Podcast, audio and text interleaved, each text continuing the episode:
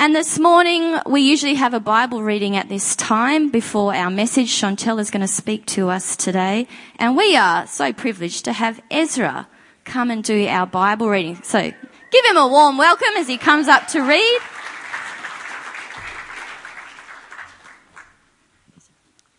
I'm reading from Matthew uh, 6 19 to 34. Do not lay up for yourselves treasures on earth where moths and rust destroy and where thieves break in and steal. But lay up for yourselves treasures in heaven, where neither moth nor rust destroy, and where thieves do not break in and steal. For where your treasure is, there your heart will be also. The eye is the lamp of the body. So if your eye is healthy, your whole body will be full of light. But if your eye is bad, your whole body will be full of darkness. If then the light in you is darkness, how great is the darkness? No one can serve two masters, you will either hate the one and love the other, or will be devoted to the one and despise the other. You cannot serve God and money. Therefore I tell you, do not be anxious about your life, what you will eat or what you will drink, nor about your body, what you will put on. Is not life more than food, and the body more than clothing? Look at the birds in the air. They neither sow nor reap, nor gather into barns, and yet your heavenly Father feeds them. Are you not more valuable than they? And which of you, by being anxious, can add a single hour to his span of life? And why are you anxious about clothing? Consider the lilies of the field, how they grow. They neither toil nor spin. Yet I tell you, even Solomon in all his glory was not arrayed like one of these. But if God so clothes the grass of the field, which stays alive and tomorrow is thrown into the oven, will he, will he not much more clothe you, O you of little faith? Therefore, do not be anxious, saying, What shall we eat, or what shall we drink, or what shall we wear? For the Gentiles seek after all these things, and your heavenly Father knows that you need them all. But seek first the kingdom of God and his righteousness, and all these things will be added to you. Therefore, do not be anxious about tomorrow for tomorrow will be anxious about itself. Sufficient for the day is its own trouble. Thank you very much, Ezra. Chantelle's coming up. We are resuming the Sermon on the Mount series that we've been working through in December, and uh, we've done three, and we've got three more to go. And uh, Chantelle is kicking off the final three that will happen in this this month and so, would you please join me as I pray for Chantelle as she begins to speak to us this morning? God, we thank you that your word is a living word. Jesus, you are the word made flesh. But the words on the pages of the book that we have, they convey truth to us. You speak. And Father, we are looking to you and we ask you to open our ears and our eyes to the wonders in your word and let your word run swiftly into our spirit this morning to accomplish the purpose for which you are sending it. And Father, we ask for your blessing on Chantelle. We thank you for the time that she has put in to prepare this for us this morning. And so we ask you to anoint her with your spirit of grace to speak with a confidence and a boldness for your honor and glory, Lord, and even maybe startle her with things that unfold as she begins to speak that maybe are not even in her notes because your anointing is flowing through her. I pray for your honor and glory. Amen. Good morning. Happy New Year. it's a privilege to start this year sharing with you. It's always a privilege to seek out the scriptures I'm not much of a New Year's resolution person, but being the first Sunday here, I thought I'd give you a good New Year's resolution. Choose God. Seek God. Treasure God. As believers, Jesus calls us to take note of where the attention and the affection of our heart lies. What or who do we treasure most? In what or whom do we put our hopes and trust? Because the answer to those questions determines how we can better live a life filled with generosity and free from anxiety. Jesus calls us to seek treasure. We were created to be treasure seekers. We are all created to yearn for something more, something special. But the question we must ask is what is that special treasure we seek most? We have a choice in the treasure that we chase after. What do we put our highest value on? What are we willing to throw our time and money towards? Is it riches, fame, health, food, any number of earthly things that we seek to fulfill our needs and bring satisfaction?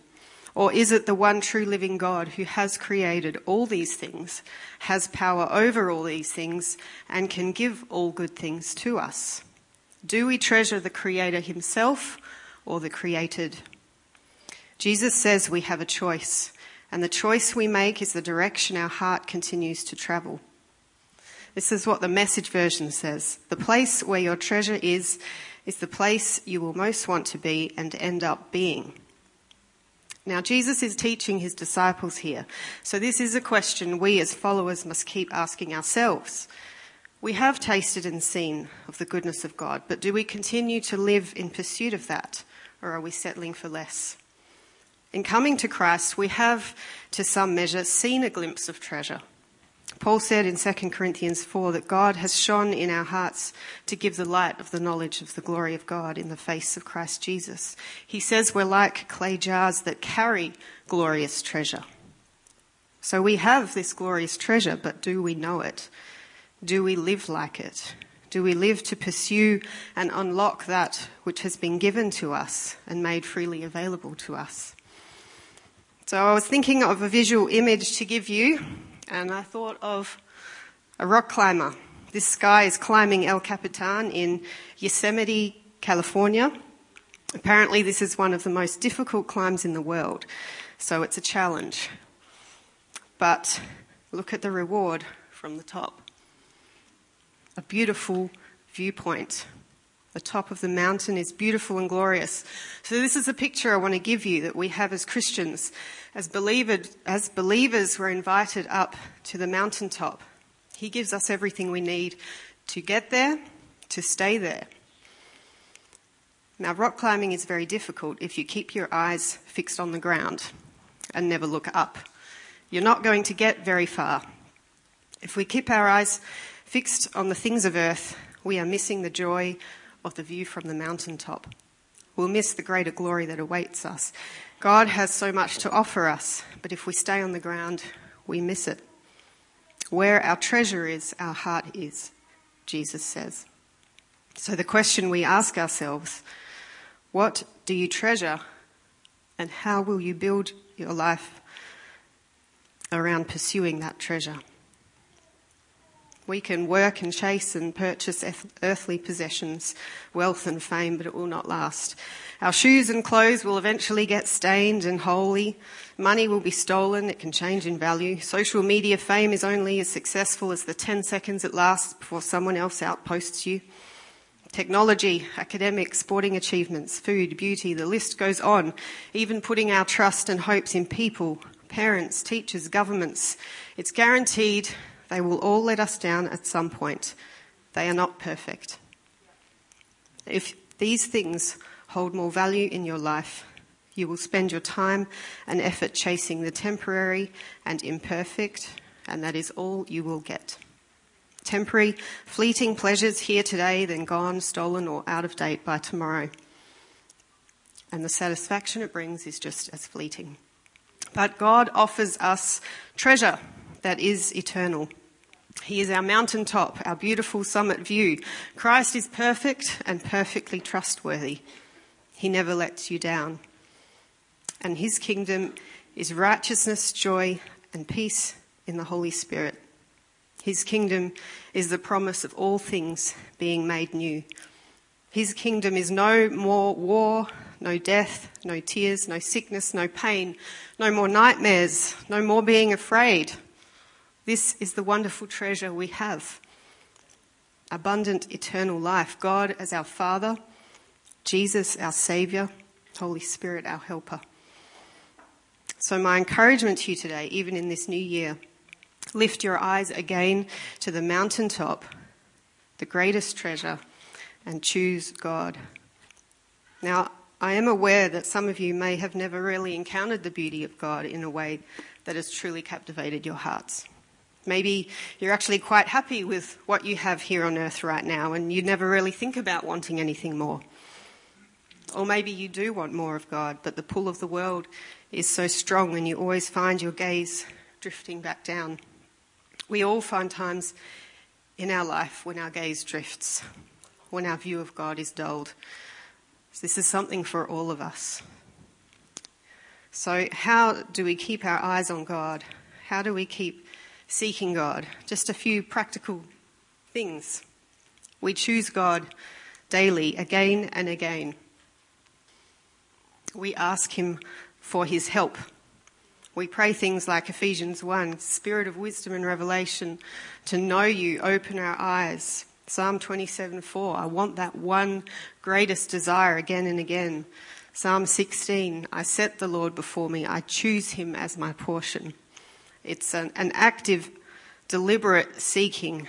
It's about carving out time, even being accountable with that time if you need to, to make space and sit with God, to get alone with him and invite the Holy Spirit to move. It's about meditating, actively connecting through reading and writing the word, praying, singing, listening, giving opportunity for God to speak.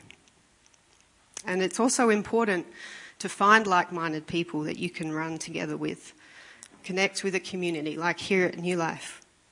People who are working together to build their lives around this reality of God first, God, the, the ultimate treasure. I have found that when I consciously carve out time and give space to give God space, when I spend time reading His Word, talking to Him, worshipping Him, I begin to desire more of that. The more time I spend with Him, the more I enjoy it. The more I enjoy Him, the more I desire Him. The more I desire Him, the more I treasure Him. You get the idea. The more I treasure Him, the less I treasure the world. It's the word of, of Helen Lemmel's hymn. Turn your eyes upon Jesus. Look full in his wonderful face, and the things of earth will grow strangely dim in the light of his glory and grace. So we must continually look to the mountaintop. Our hearts are continually lured into the glitz and glam of this world, and God's enemy also does his best to tempt us there because he knows that if our eyes are fixed downwards on the world, we're kept dulled to the heavenly glories above in Christ. So we must wage war against the temptation to trust the things of earth rather than the heavenly God himself.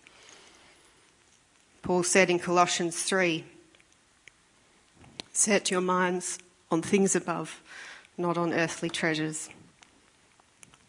Feast on all the treasures of the heavenly realm and fill your thoughts with heavenly realities and not with the distractions of the natural realm, the Passion Translation says. When we lose this mountaintop gaze, we can find ourselves stuck halfway up a mountain or stuck at the bottom.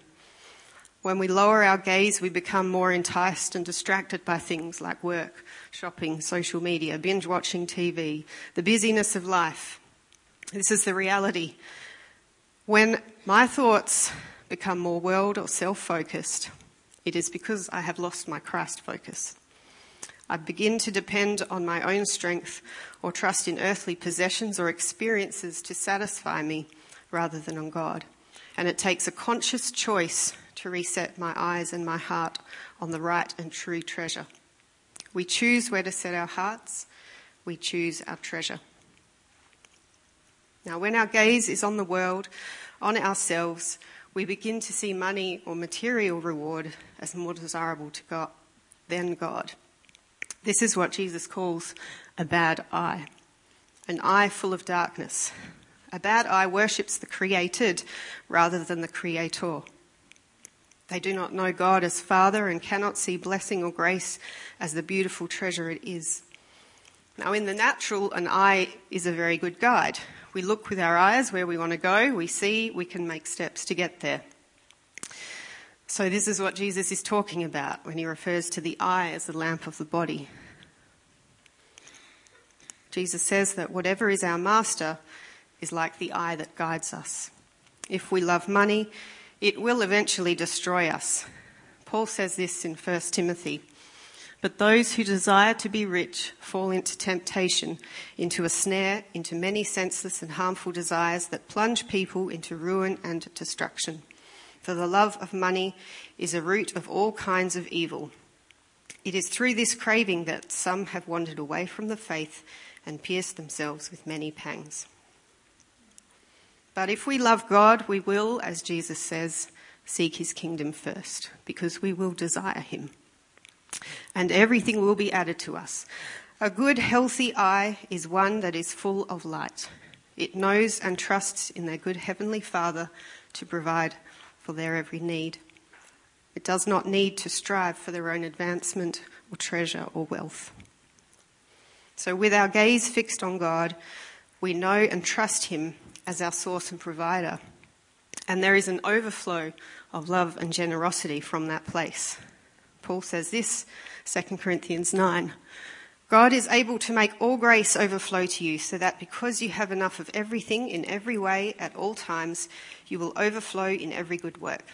Now, God, who provides seed for the sower and bread for food, will provide and multiply your supply of seed and will cause the harvest of your righteousness to grow. You will be enriched in every way, so that you may be generous on every occasion which is producing through us thanksgiving to God.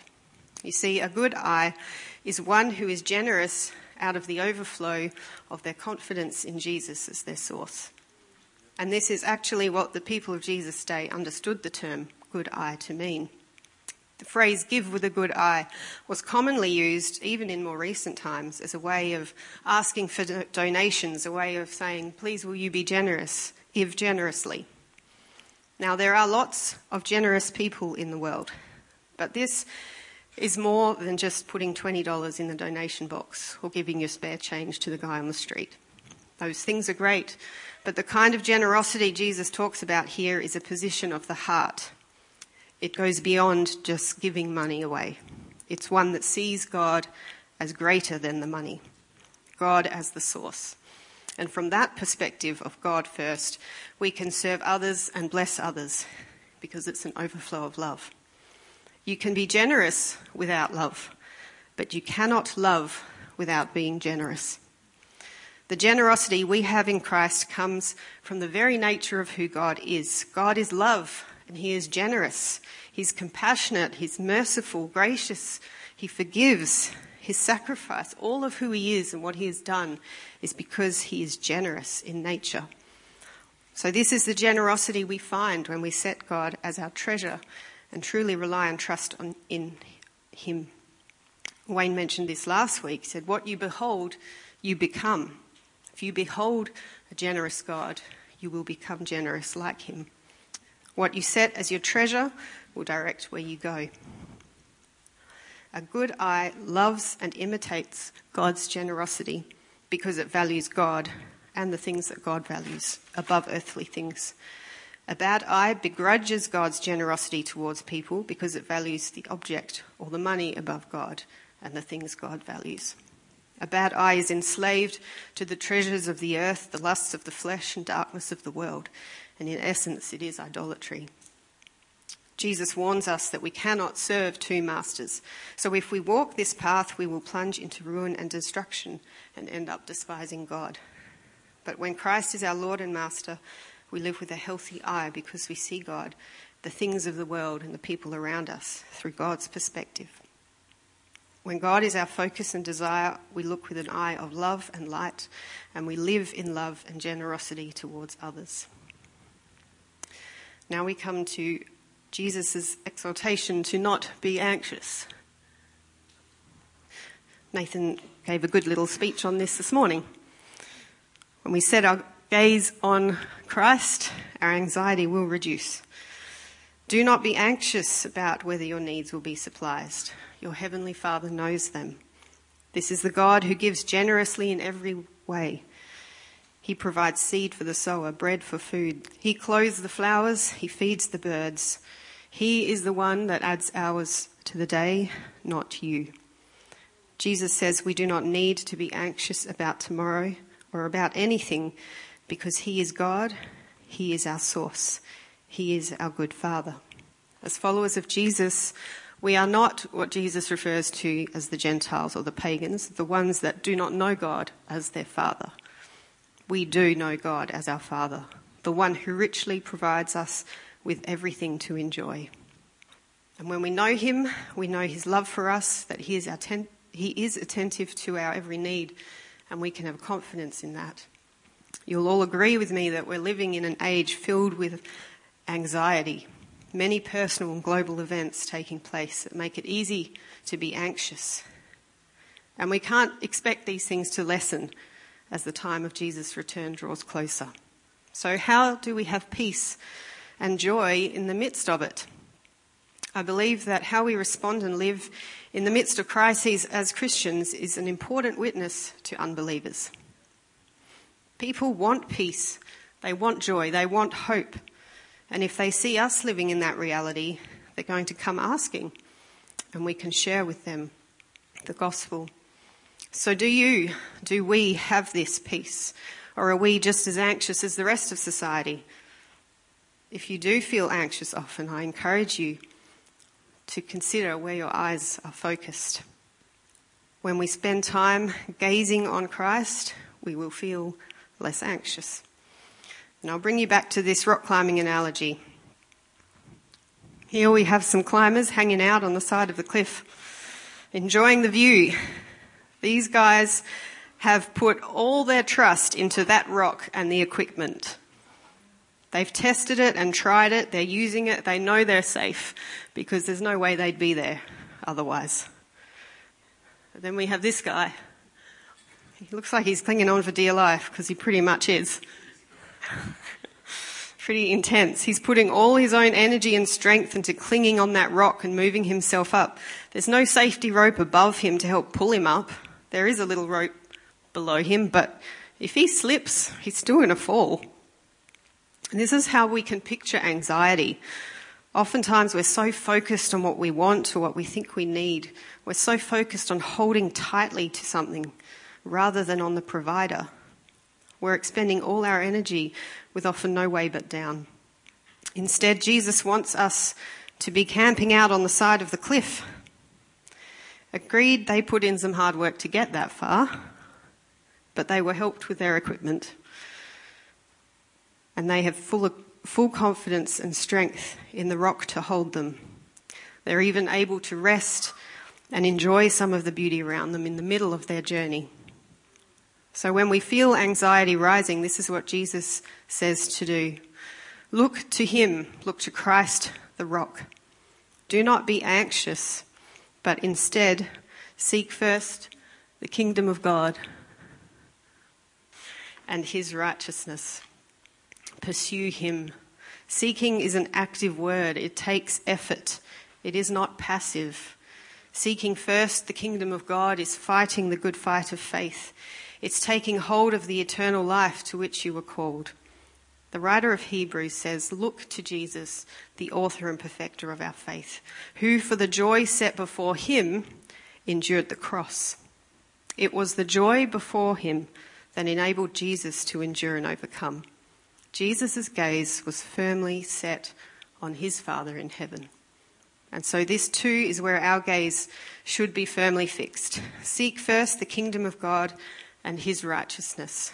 Set your gaze firmly on that beautiful summit view, on the treasures of the kingdom of heaven. Look to the rock, the one who is your source, because he will provide for your every need.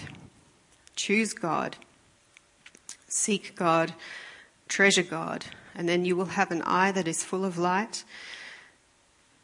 You will be a shining light of generosity, and you will be free to be at peace and free from anxiety. Amen.